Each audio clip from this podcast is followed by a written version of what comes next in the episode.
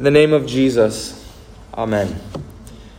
Dear Saints, every year we hear the exchange of words between the lawyer and our Lord. And we hear the parable that Jesus teaches, the parable of the Good Samaritan.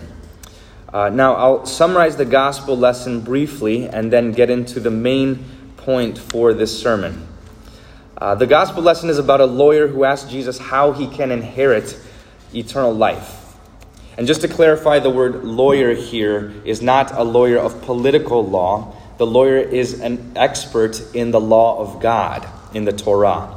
So that means that this man really was a theologian, an expert or a master in the scriptures. He knew how to read the scriptures. But in his arrogance, he stood up to test Jesus, which is a bad idea.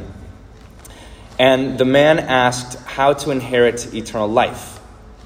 And Jesus said, What is written in the law?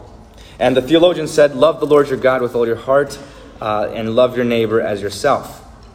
And so Jesus said, Okay, you've answered correctly, do this, and you will live.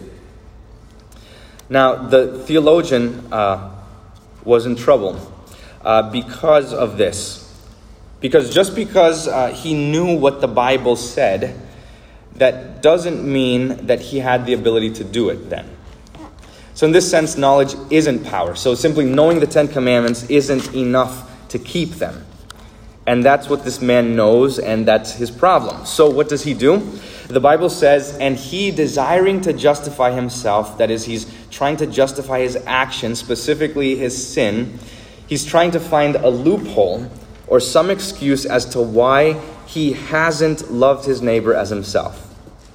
And so he says to Jesus, who is my neighbor? This guy's trying to get out of the law. The law says, Love your neighbor, do this, and you'll live. And so that means if you don't do this, then you will die, you'll be condemned. So the man already knows he hasn't loved everyone. And so he's trying to figure out who he can exclude from his love, his time, and his care. Who can he write off? Now, the, to, to, uh, in application to you, for you to consider this, how many times have uh, you done this? And how many times have you thought just like this guy? That God tells us to love our neighbor, but about how many exceptions to the rule uh, do you have? And where have you drawn the line? Now, I know some struggle with this a lot, and some struggle with this more than others. In fact, when I preached on this same text last year, a lot of you said it was a great sermon and you loved it, but then you also had a lot of questions too. And most of those questions were what ifs. For example, what if the person doesn't stop hurting you? Or what if the person never said sorry? Do you still love your neighbor as yourself? Or what if the person isn't a Christian? Or so on and so forth. And, and this is what I told you. I said, uh, when I responded to you, I said, the law says what it says. It doesn't change based on your circumstance, even if it's difficult. You must, that is what the law says, you must love that person that you're angry with, that you're thinking of even right now.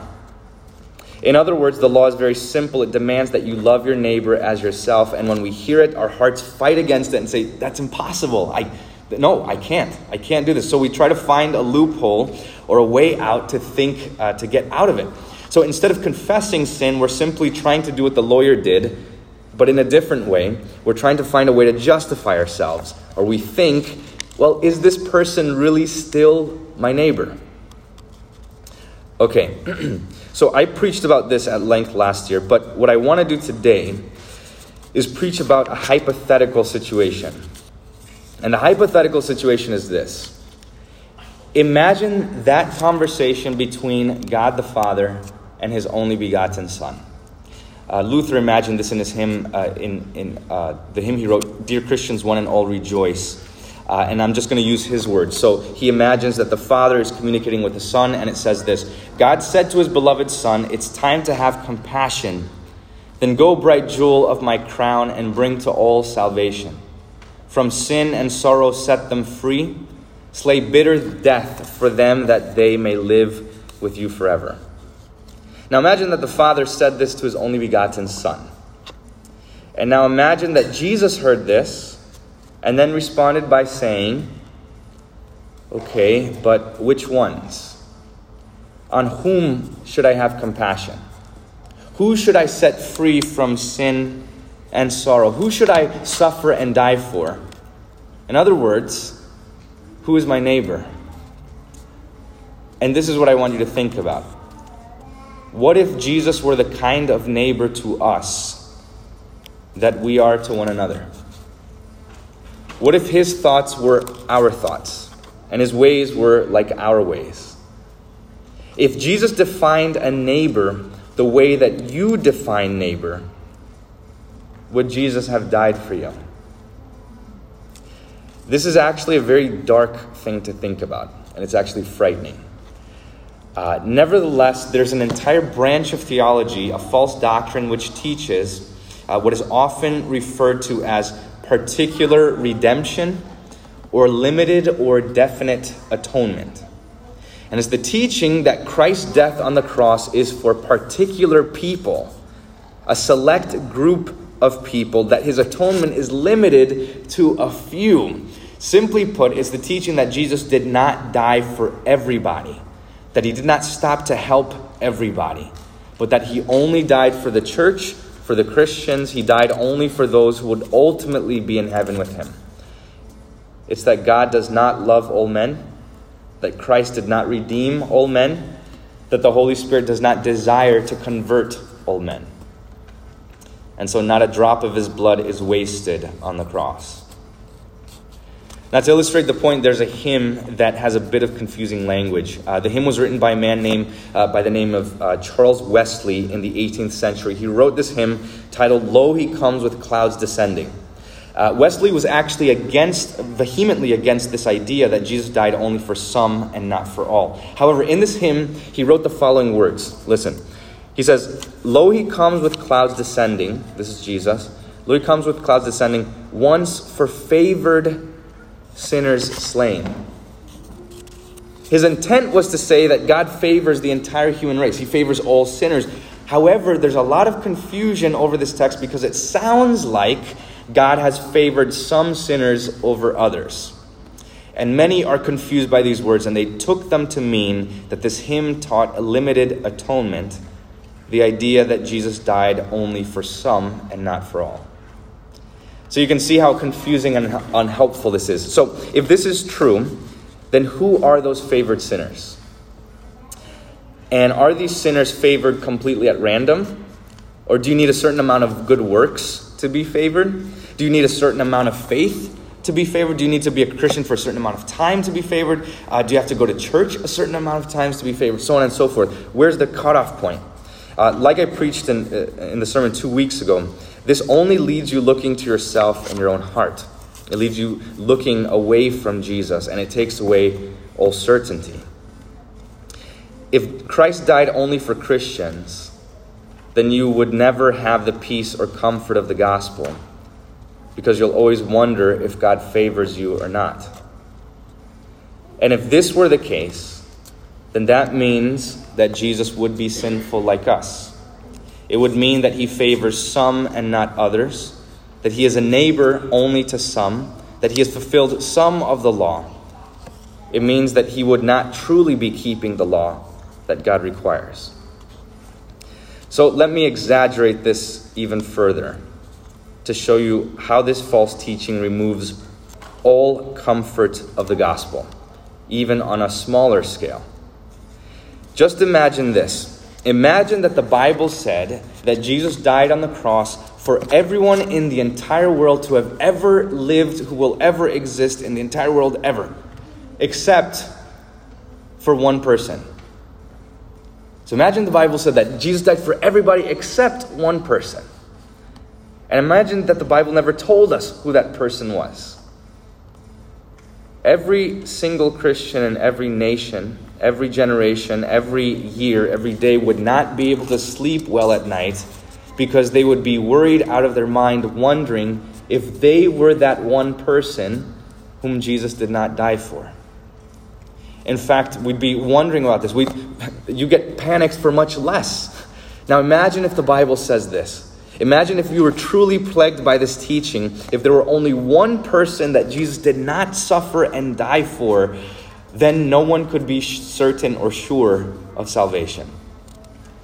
And you would think, did Jesus consider me his neighbor or am I the outcast? Now, that hymn I told you about earlier that's in our hymnal has been changed uh, to take away these doubts. And the words changed, and it's one little word, and it makes all the difference. The word of this hymn uh, was changed in this way that it says, Lo, he comes with clouds descending. Uh, remember, it said, once for favored sinner slain. Uh, now it says, once for every sinner slain. And this removes all of the doubt, and it makes all the difference. Because you'll always doubt if you're good enough. You'll always doubt if your faith is strong enough, if you're being as true and honest and sincere in your confession as you should be. You'll doubt any good in you. You'll doubt even your faith. You'll doubt that there is any reason that God should favor you, that He should send His Son to die for you. But there's one thing you don't doubt. There's one thing that you know for sure and that is that you are a sinner. That is that you are a poor, miserable sinner, and that you have every reason to believe that God doesn't favor you. And you know this well.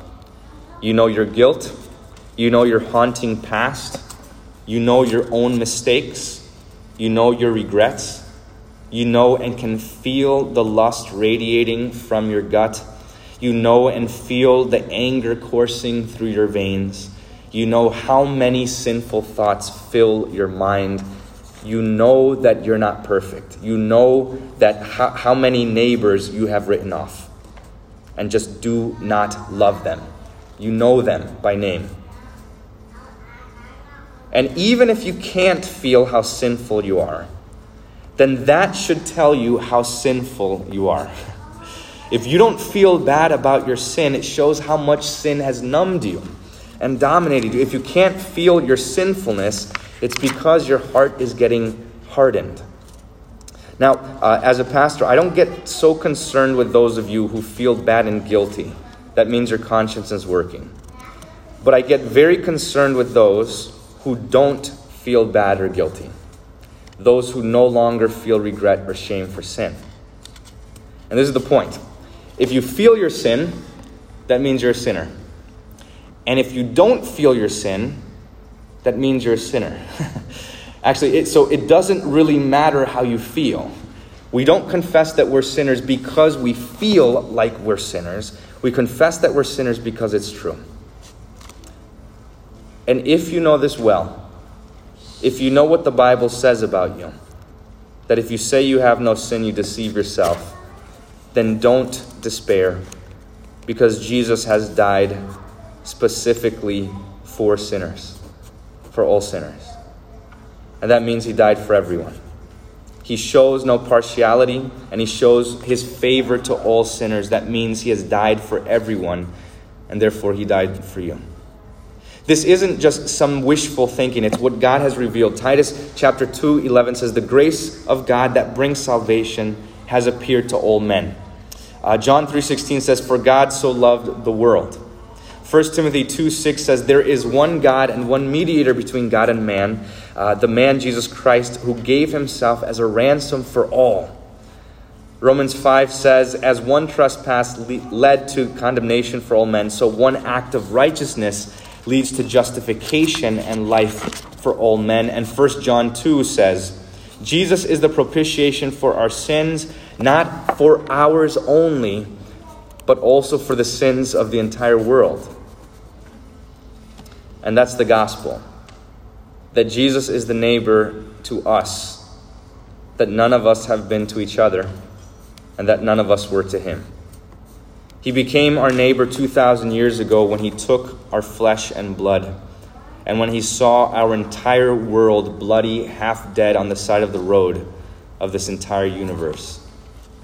And when he saw us, his eyes were filled with love, and he didn't pass us by he passed not one of you by. He didn't look the other way when he saw the filthiest and the ugliest of sinners. And this is a comfort because isn't sometimes the filthiest and ugliest sinner you can imagine yourself? When he saw the most wretched and vile of sinners, he saw those who were lost and condemned for dead, left for dead, and he did not keep walking by. Rather, he lowered himself. He came down to our level. He got down on his hands and his knees, and he got bloody and dirty and paid whatever price was necessary to save you. And when he was wounded on that cross, he healed you. And when he breathed his last, that's when he gave you life. And when he poured out every ounce of blood in his veins, that's when he fulfilled the law which no one could accomplish. When he closed his eyes in death, that is when he forgave the sins of the entire world.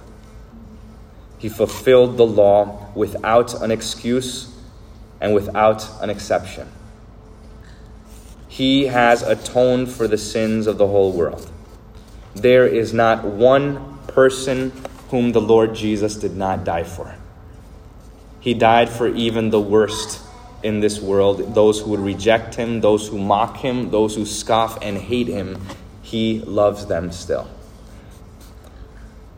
So, this is you, he loves even you, and he has forgiven your sins. So, you may think to yourself, look, I'm too sinful, I'm too different, I'm too other. I'm too far gone. I'm too lost. I am too wounded. I am too perverse. I am too addicted. I am too promiscuous. I am too angry, too unfaithful, too unweak. I've fallen back into the same sins one too many times. You may be too different or difficult or sinful for some in this world, but you are not for Jesus. Others may pass you by and already have, but Jesus has not, and he will not pass you by. And when he looks at you, he considers you to be worth his time and his suffering. Romans 5:10 says, "When we were enemies, we were reconciled to God by the death of his son." Dear saints, we, like this poor lawyer, oftentimes focus on the kind of neighbor we need to be. But today, Jesus tells us the type of neighbor that he is to us, the type of neighbor that we have in God. Jesus points us all to the law, not so that we could be saved by it, but so that we can see that we cannot save ourselves. We don't have the love that we need to fulfill the law. So Jesus teaches us to look to him, our good Samaritan who shows us mercy. And Jesus is that Good Samaritan who showed you mercy on the cross. To this entire world, he showed his mercy. And so go and do likewise. Go and love your neighbor as yourself. Drop your grudge and your excuse. Tear down the wall of division or prejudice or hostility. Love those who persecute you.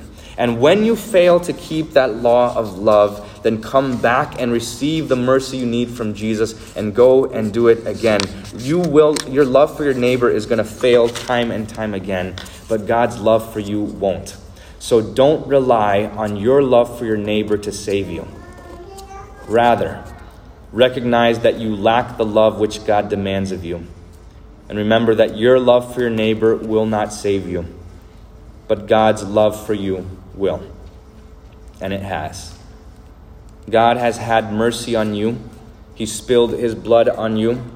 He forgave you all of your sins. He does not hold one thing against you. So go and do likewise. Amen. The peace of God, which surpasses all understanding, guard your hearts and your minds in Christ Jesus our Lord.